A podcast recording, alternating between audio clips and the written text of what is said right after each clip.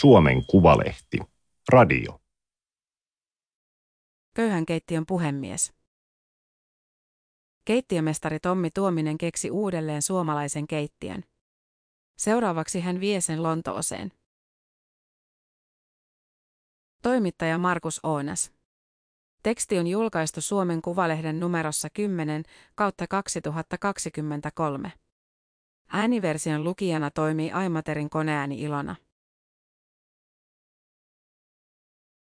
Ensimmäisten asiakkaiden saapumiseen on puoli tuntia.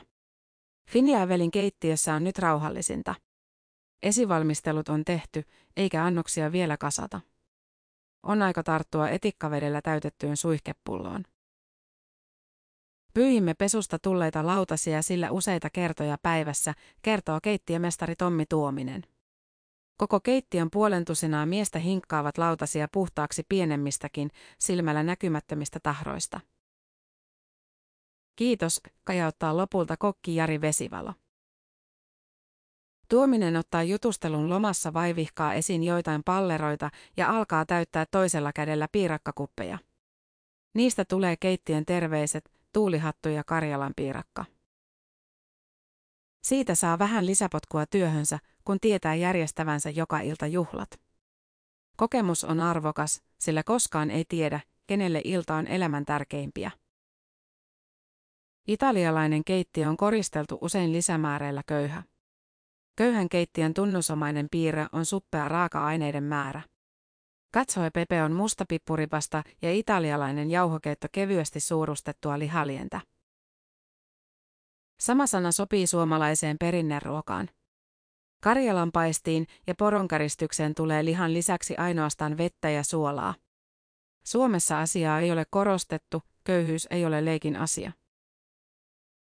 No, Suomessa ei tehdä mistään numeroa, Tuominen sanoo. Koska köyhyys näkyy myös eri ruokalajien määrän vähäisyytenä, ravintola julisti suomalaisen perinnereseptikilpailun. Tarkoitus oli etsiä ennen tuntemattomia ruokalajeja. Olemme pyöritelleet keittiössämme reseptejä alle 150 annoksesta. Siinä on suomalaisen keittiön ydin. Voittaja Timo Immonen toimitti Savosta isomumminsa Hilja Ollikaisen reseptivihkon, joka oli säntillisellä käsialalla kirjoitettu täyteen erilaisia reseptejä. Vihkon päälle nuori Hilja Ollikainen oli kirjoittanut vuosiluvuksi 1912. Tuomisen ja yhtiökumppani Henri Alenin mielenkiinto kohdistui maksapiiraaseen. Paljastui, että se oli aikanaan yleinen ruoka. Resepti oli julkaistu Suomen ensimmäisessä modernissa keittokirjassa 1908. Vaikka itse ruoka ei vuosisatojen aikana muuttuisi, käsitteet voivat muuttua. Hilja mummin piiras muistuttaa maalaispateeta, eikä siinä ole kuorta tai pohjaa. Tuominen teki kaksi maksapiirasta. Alkuperäisen ja kokeilujen jälkeen syntyneen sileän version, jossa on pohja. Se voisi tulla ravintolan listalle. Näin ravintolassa toimitaan aina, ei se tuomisen käsissä syntynyt Karjalan piirakkakaan Karjalan piirakkaa muistuta, kuten ei läskisoosi tukkikämppien muonaa tai keishan jälkiruoka samannimistä konvehtia. Ei olisi mielekästä tarjota alkuperäiseen tyyliin tehtyjä annoksia. Etsimme sen ytimen ja muokkaamme siitä uuden, modernin ja näkemyksellisen annoksen. Suomalaiset perinneruot ovat tuomiselle seikkailu. Espanjalainen keittiö on ollut hänelle itselleen läheisempi. Kaikki lähti vitsistä, idea ravintolasta, joka tarjoaisi kotimaisia ruokia fine diningiksi väännettynä. Se tuntui lähinnä mielenvikaiselta. Kun sitten mietimme sitä Alenin kanssa pidemmälle, ajatus vaikutti yhtäkkiä toteuttamiskelpoiselta. Ravintola aloitti kahden vuoden määräaikaisena projektina. Suosio kannusti jatkamaan. Tilat Muru Diningin ja Tuomisen omistamalle Finjäävelille löytyivät Helsingin taidehallista vuonna 2019. Tuominen on saanut hyvän näkymän suomalaiseen gastronomiaan. Ei vain arki, vaan myös juhlapöydät on tajottu lantusta, porsaan sisälmyksistä ja suolasta. On vaatinut kekseliäisyyttä, miten niin vähistä aineksista on saanut kehiteltyä niin hienoja ruokia. Mutta rajansa kaikella. Ei Suomessa voi sanoa olleen varsinaista ruokakulttuuria, enemmän se on ollut syömisen kulttuuria. Ja ikävä kyllä se on sitä edelleen. Maksa on tästä hyvä esimerkki. Jos jostain kumman syystä se ei olisi päätynyt einesversiona kaikkien kauppojen hyllyille, maksaa tuskin syötäisiin lainkaan. Toisaalta ihmiset ovat Suomessa vieraantuneet myös ihan tavallisesta lihasta, siitä mitä se alkutuottajalta vaatii, että se on vakuumipaketissa lähikaupassa. Tuominen penää valtiojohtoisia toimia, vaikka toisaalta ei usko, että sellaisia tulisi. Puupäitä kaikki. Olen tässä 30 vuotta ihmetellyt ja toivonut, kun valta vaihtuu ja uusi hallitus muodostetaan, että sieltä tulisi vihdoin konkreettisia toimia myös ruokakulttuurin suuntaan. Turhaan. Tuomisesta ruokakulttuuri on mennyt viime vuosina vain huonompaan suuntaan Suomessa. Esimerkkinä hän nostaa sen, että ravintolat ovat yhä sosiaali- ja terveysministeriön rootelissa. Suomessa keskeinen ruokaa koskeva kysymys tuntuu olevan, tappaako se? Valtiojohto tuntuu pitävän ravintolatoimintaa lähinnä saatanan tekosina, joihin liittyy riskejä ruuasta, ja lisäksi vielä myydään viinaa, Tuominen sanoo. Olen koettanut ottaa sydämen asiakseni, että meillä olisi jäljellä ainakin suomalaisen ruokakulttuurin siemen, kun minusta aika jättää. Tuominen ei kaipaa valtiolta suoria yritystukia, ravintolat ovat liiketoimintaa ja niiden kuuluu seistä omilla jaloillaan. Sen sijaan häntä ihmetyttää, ettei ruokakulttuurin ja ravintoloiden potentiaalia nähdä. Kukoistava oma ruokakulttuuri toisi huomattavaa, suoraa tuloa Suomeen. Muissa Pohjoismaissa se on ymmärretty ja niissä valtio tekee merkittäviä toimia ruokakulttuurin edistämiseksi. Tulokset ovat olleet selviä ja mitattavia. Apua voisivat tuoda matkailun edistämistoimet, alan siirtäminen kulttuuriministeriön alle, ravintoloiden toimintaedellytysten yleinen parantaminen ja kenties vaikka ruokakulttuurin professuuri. Jo suomalaisen ruokakulttuurin keskitetty markkinointi olisi merkittävä teko. Sillä olisi suora vaikutus paitsi ravintola-alan myös alkutuotannon ja ruokateollisuuden vientimahdollisuuksiin. Esimerkiksi Helsingissä ei ole yhtään ravintolaa, joka tekisi suomalaista ruokaa koko kansalle. Emme osaa olla ylpeitä ruoastamme. Se ei ole meidän mielestämme tarpeeksi hienoa, että sitä kehtaisi myydä asiakkaalle. Muualta tuleva tuntuu olevan aina parempaa kuin omamme, tuominen sanoo. Se olisi kuitenkin juuri sitä, mitä niin suomalaiset kuin turistit haluaisivat syödä. Läskisoosi ja karjalanpaisti myisivät siinä missä poro nyt. Kun maistaa vaikka Finjävelin versiota läskisoosista tai Marskin kuhasta, ymmärtää, että tuomisen keittämisen ydin on kansankeittien sijaan fine dining. Nykyisin laajalti vierastettu termi tarkoittaa ensisijaisesti pitkälle vietyä ruoanlaiton kädentaitoa.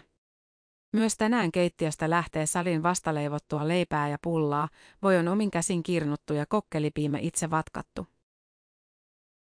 Työllä on hintansa. Ravintolan fiinimmällä puolella, Miselin tähdellä palkitussa salongissa, illallinen maksaa edullisimmillaan 98 euroa. Tuominen sanoo olevansa ylpeästi fine dining kokki, vaikka termi on vähän värittynyt. Tuominen on myös menestynyt.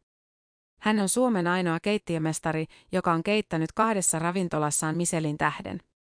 Järkimmäinen tuli toissa vuonna Finjävelille vain pari vuotta avaamisesta. Toinen tähtiravintola on Demo. Tänä talvena sen perustamisesta tuli kuluneeksi 20 vuotta. Kun Tuominen ja Teemu Aura perustivat Demon, se oli vastavoima tuolloisille trendeille. Tuominen oli kyllästynyt muiden ravintoloiden tapaan tarjota täysin samankaltaista ruokaa. Erityisesti keittiömestarivetoisiin paikkoihin oli Suomessa pesiytynyt itsetarkoituksellinen nysväys. Ensimmäiset Michelinin tähdet oli myönnetty Suomeen pitkän taun jälkeen 2000-luvun alussa ja huumassa pinsetti oli veistä yleisempi näky. Demo aloitti ehtona pistrona, jossa hyödynnettiin edullisia ja vaikeammin työstettäviä raaka-aineita. Sittemmin demon aloittama pistroituminen on johtanut neopistroihin ja brutalpistroihin, ja demo tekee yhtenä harvoista suomalaisista ravintoloista fine diningia. Kokki on kunnianhimossaan aina tyhmä. Kun mahdollisuus annetaan, hän haluaa kehittyä ja tehdä elämänsä ja ruokansa monimutkaisemmaksi ja vaikeammaksi, Tuominen sanoo ja kertoo, että hänellä oli demoa perustaessaan myös henkilökohtainen tavoite. Keittää itselleni Porsche. Eikä siihen mennyt kauaa.